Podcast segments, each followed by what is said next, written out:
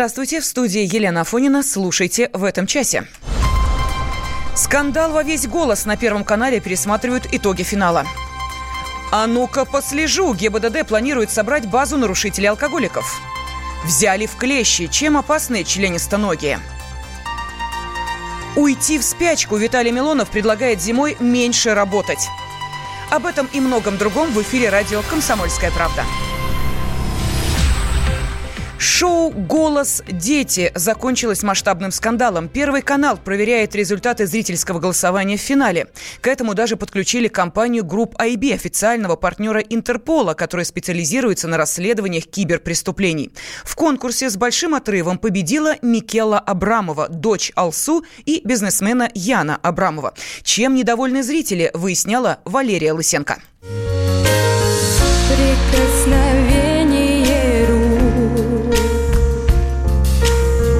Прикосновение губ, прикосновение души к душе, ты рядом со мной уже, ты здесь. За эту песню Микелла Абрамова получила пятьдесят шесть целых пять десятых процента голосов зрителей. Десятилетняя дочь Алсу в два раза обошла ближайшего конкурента Ержана Максима. одиннадцатилетний мальчик из Казахстана исполнил итальянскую композицию «Адажио».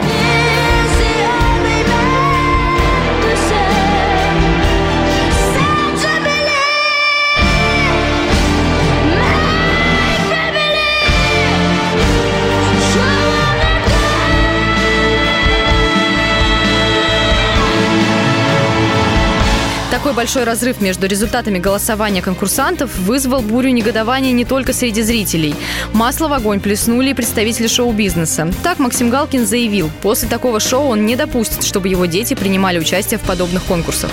У нас есть свой домашний победитель. Это Ержан Максим. Спел невероятно. Мы за него всей семьей вчера слали смс-ки. Помимо него вообще общий уровень был потрясающий. И Нино Чеснер, и Анастасия Иванова, и Валера Кузаков, и Миша Григорян. Молодцы. Что касается Микеллы Абрамовой, тоже хорошо поет. Но объективно она отстает от всех, кто вчера участвовал в финале. К сожалению, ее родители не соизмерили свое информационное влияние. Слишком много их звездных друзей топило за девочку. Такой возможности нет у других родителей. И произошло драматический перекос. Не травите, пожалуйста, Микелу. По сути, медвежью услугу девочки оказали коллеги мамы по цеху. Звезды с многомиллионной аудиторией Ольга Бузова, Зара, Филипп Киркоров призывали голосовать за Микелу на своих страницах. Продюсер Осип Пригожин отметил, что ребенок в этой ситуации не виноват. Я хочу сказать, что нельзя быть жестокими по отношению к детям, и я надеюсь, что психологически ее там не раздавят, что называется. Может быть, она и была слабее, но в силу определенных обстоятельств, например, то, что у Алсу есть много разных друзей э, в лице нас, которые также ну, призывали голосовать за ребенка, не вдаваясь в подробности, понимаете, да, там, лучше она пела других или хуже она пела других. После неоднозначного финала гендиректор Первого канала Константин Эрнст не исключил пересмотра системы голосования на шоу. Он пообещал информировать зрителей о ходе проверки, которую сейчас проводит телеканал. Однако именно технических нарушений в регламенте конкурса не было, заявил ведущий шоу Дмитрий Нагиев. Все в рамках регламента, что касается э, Первого канала, не было ни подлогов, ни вопросов. Другой вопрос. Не было ли давления в пользу одного из конкурсантов с какой-то другой стороны? Не были ли проплачено количество звонков? Вот с этим Первый канал будет разбираться, и Константин Львович Эрнст объявляет расследование. Радиоведущая Алена Бордина уже несколько лет следит за детским голосом. Она говорит, очень жаль, что скандал бросает тень на репутацию шоу. Но, по ее мнению, любые махинации в передаче такого уровня невозможны. Я против того, чтобы обвиняли голословно, что кто-то там на Первом канале какие-то деньги взял или там проплачено. Все это смешно. Канал такого уровня, как Первый, позволит себе марать репутацию из-за таких смешных вещей. Ну, просто люди не будут. Мой муж шеф-редактор «Голос». Я знаю ситуацию изнутри. Подробностей никаких я вам рассказывать не собираюсь. Но могу сказать, что Первый канал опубликовал итоги голосования э, зрителей, где абсолютно все очевидно. Вот они итоги. А кто кого зарядил звонить и отправлять смс, это уже вопросы к родителям победительницы. Я лично видела у многих артистов артистов эти призывы голосовать за Микеллу. Сейчас мне очень жалко эту девочку маленькую, честно говоря. Это просто травля, конечно, сумасшедшая. Там, на мой взгляд, недальновидно поступили родители. Масштабы скандала вышли за пределы шоу. К обсуждению подключились даже политологи. По их мнению, природа возмущения людей понятна. Этот конкурс создавался как шанс для детей из народа. Финал детского голоса лишь надавил на больную мозоль и подчеркнул все недостатки в стране, говорит политолог Сергей Марков. Такого рода конкурсы существуют как социальный лифт. И когда побеждают как раз не люди из народа, а люди из ультраэлитных олигархических семей, это вызывает у людей бурю возмущения, потому что это значит, что эти социальные лифты не работают. Это значит, что справедливости не существует, что телевидение, с их точки зрения, занимается подтасовкой. Те, кому много дано, не должны претендовать на то, чтобы забрать себе, захапать все. То ли погасить скандал, то ли поддержать детей, а может и то, и другое сразу, подключилась тяжелая артиллерия. На следующий день после оглашения результатов участников проекта в ресторане на Рублевке собрала Алла Пугачева. Это были дети из команды Светланы Лободы, Нино Чеснер, Роберт Багратян и Анастасия Иванова, а также подопечный Валерия Меладзе, Ержан Максим, который, по мнению многих, был, безусловно, лучшим. Примадонна вручила им свою премию «Золотая звезда Аллы». Прощаясь, она подала руку каждому из приглашенных юных артистов и сказала: «Обниматься не будем. Мы теперь коллеги». Валерия Лысенко, радио «Комсомольская правда». Будьте всегда в курсе событий. Установите на свой смартфон приложение «Радио Комсомольская правда». Слушайте в любой точке мира. Актуальные новости, эксклюзивные интервью, профессиональные комментарии. Доступны версии для iOS и Android. «Радио Комсомольская правда». В вашем мобильном.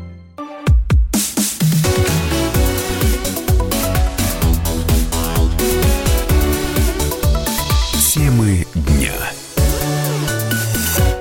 В студии Елена Афонина. Мы продолжаем. ГИБДД планирует создать базу данных злостных нарушителей. В нее будут заносить водителей с десятками штрафов, а также тех, кого уже лишали прав.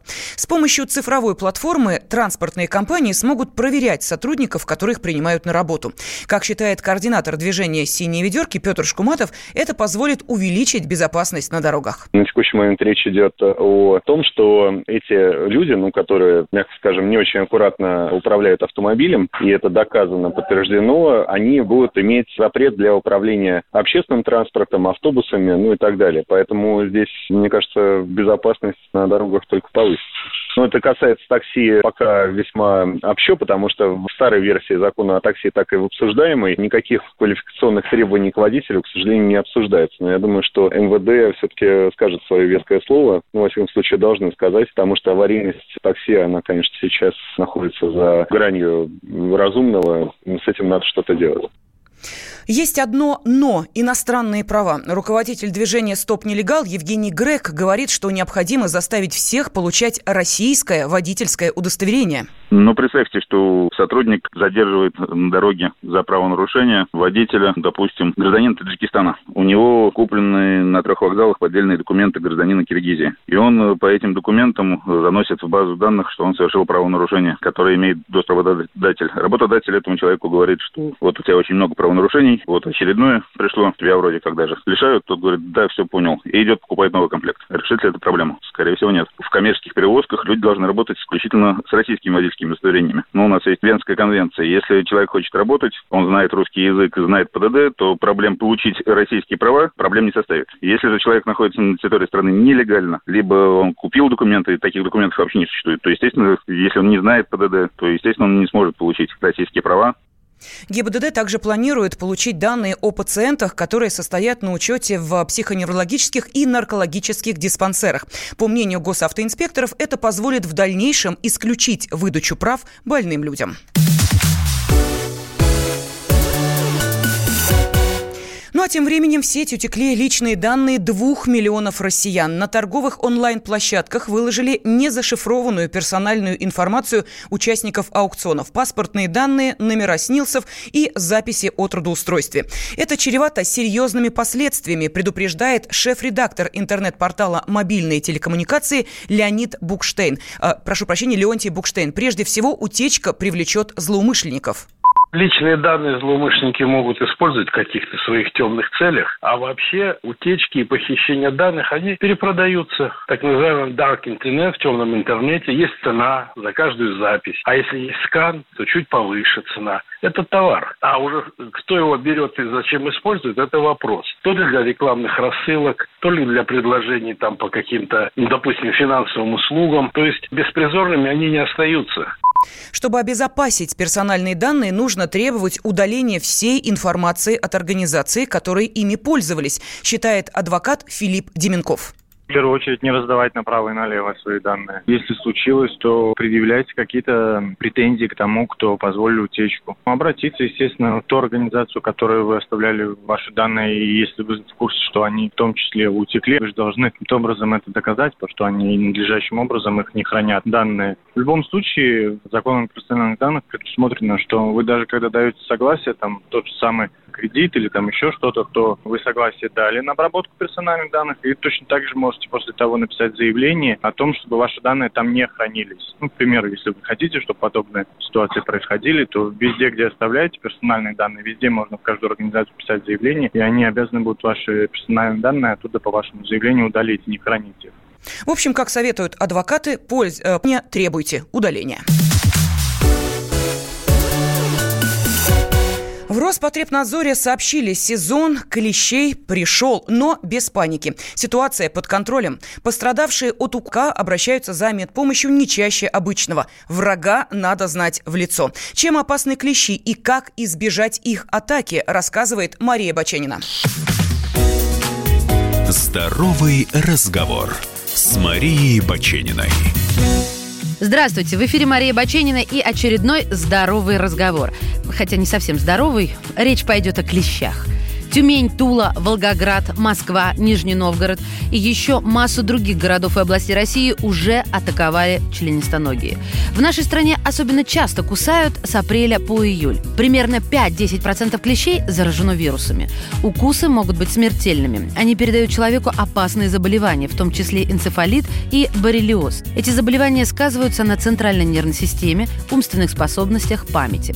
Сейчас я напугаю вас еще больше. Энцефалит сперва выглядит Выглядит как обычная простуда. Сначала лихорадка, головная боль, слабость, тошнота, иногда нарушение сознания и паралич. Но у врачей есть лекарства от всех форм энцефалита. Первые симптомы при боррелиозе, не путать с берлиозом, красные кольца вокруг укуса. Они могут быть даже гигантскими, например, на всю спину. Также появляются кашель, насморк, головная боль, слабость, как при простуде. Но потом нарушается работа сердца, портятся кости и суставы. Заболевший может стать инвалидом или даже погибнуть. Кстати, другое название – болезнь Лайма, потому что впервые изучать ее стали в семьдесят пятом году в местечке Лайм в Соединенных Штатах. Если вы заметили на коже даже крошечный, но толстый волосок, это может быть клещ. Напомню, что только в лаборатории, куда надо сдать клеща на анализ, определят, насколько он опасен. Возможно, ваш вполне здоров. Так что не сидите, как клещи в засаде. После прогулки проведите тщательный осмотр себя любимого, детей и домашних животных. А если появились тревожные симптомы, сразу обращайтесь к врачу. Увидев на себе клеща, не спешите отрывать ему голову. Она уже внутри вас, под кожей. Так что ни вы, ни клещ в этом не заинтересованы. Самый простой способ – смазать маслом кожу вокруг кровососа. А так как клещ в прямом смысле слова дышит попой, он начнет задыхаться и выползет сам. Если нет масла, можно использовать водку, бензин или лак для ногтей. После обработать место йодом. Есть и специальный для вытаскивания клещей. Он похож на маленький гвоздодер, только дергать не надо. Следует аккуратно выкручивать паразиты из кожи. Еще можно вытащить ниткой, но этот способ, на мой взгляд, подвластен только Копперфильдом. Слишком сложно. После подобного хоррора, согласитесь, клещам нужен и адвокат. Вообще-то, многих из них можно назвать санитарами леса. Некоторые виды скупают дачники и запускают в теплицы для защиты от клещей вегетарианцев. И вообще, жизнь клеща – это драма. Одинокое детство, постоянные муки голода, обед не по расписанию, а всего три раза в жизни. Не рожден летать, ходить и даже ползать. За свою жизнь клещ самостоятельно может преодолеть максимум десять метров. Единственное, что умеет этот слепой паукообразный – хорошо ждать. Тебе и природа. Берегите ее и себя, а клещей берегитесь. Здоровый разговор с Марией Бачениной.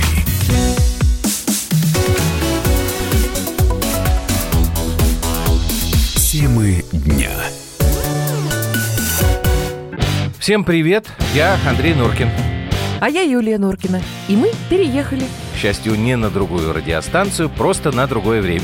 Простыми словами, теперь в эфире по понедельникам, вторникам и средам в девять вечера по московскому времени.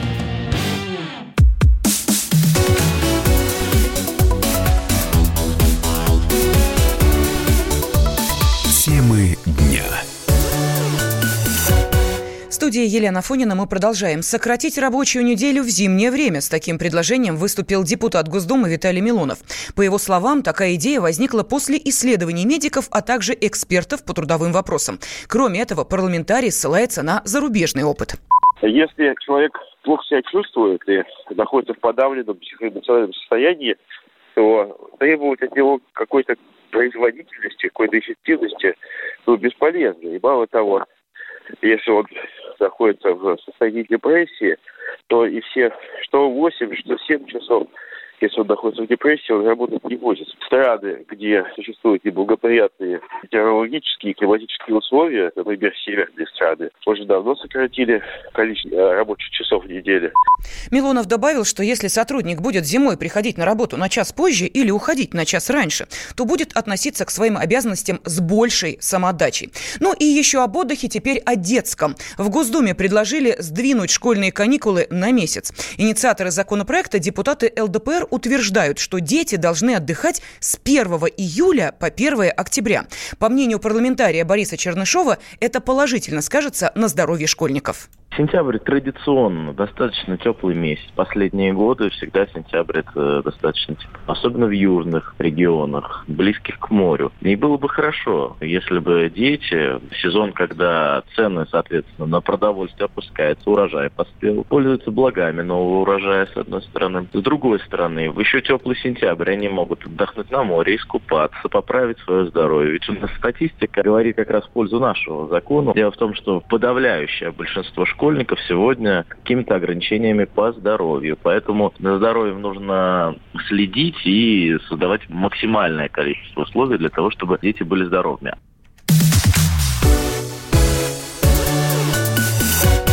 Россия впервые с две тысячи шестого года не попала в пятерку государств с наибольшими военными расходами. Об этом говорится в докладе Стокгольмского международного института исследований проблем мира.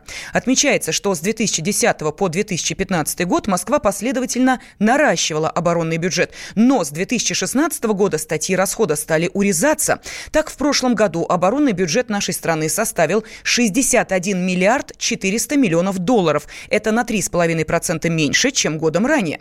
Военный обозреватель «Комсомольской правды» Виктор Баранец объясняет, что причиной такого сокращения стала комплексная работа Минобороны и предприятий ОПК. Цель – при производстве военной техники соблюсти соотношение цена-качество. Удалось найти общий язык с оборонкой, с нашей оборонкой, которую, нечего греха таить, зачастую очень сильно завышала стоимость своей продукции. Во-вторых, российская оборонка научилась решать один из центральных вопросов по вооружению. Это найти золотое сечение между ценой и качеством. Есть, допустим, два равных истребителя. Российский, скажем, Су двадцать семь и американский новейший Эф тридцать пять. Российский тридцать - тридцать пять миллионов долларов, а американский зашкаливает аж за сто миллионов долларов. Россия научилась делать эффективное оружие, но за меньшие деньги. В пятерку стран, тратящих больше всех на военные нужды, вошли США, Китай, Саудовская Аравия, Индия и Франция. Россия идет шестой. Однако эта статистика отражает лишь количество, утверждает военный политолог Андрей Кошкин. По качеству российская военная техника выше, например, американской. Находясь в режиме определенной степени конкуренции, притом нездоровой конкуренции, когда Соединенные Штаты Америки постоянно накладывают на нас санкции для того, чтобы выдавить с мирового рынка вооружения. Мы обогнали Соединенных Штатов по гиперзвуку, мы обогнали и по состоянию многофункционального истребителя пятого поколения. У нас есть «Авангард», ракета «Сармат», то есть «Посейдон» вообще, которая названа оружием судного дня. в Соединенных Штатах Америки. То есть у нас целый комплекс, не какой-то один э, вид, а целый комплекс вооружения, которые обогнали и по тактико-техническим характеристикам превосходят аналоги в Соединенных Штатах Америки. Также военный эксперт добавил, что Россия при минимальных расходах в оборонной области совершила настоящий прорыв. Ведущие на радио «Комсомольская правда» сдержанные и невозмутимые. Но из любого правила есть исключение. Дай по морде мне. Встань и дай. Хочешь стекло такое? Давай. Вот это говно в эфир кидает. Я... Ты несешь какую-то хрень. Мы расстреляем его из водяных пистолетов мочой. Самый горячий парень радиостанции в прямом эфире. Исключение из правил с Максимом Шевченко. Слушайте по вторникам с восьми вечера по московскому времени.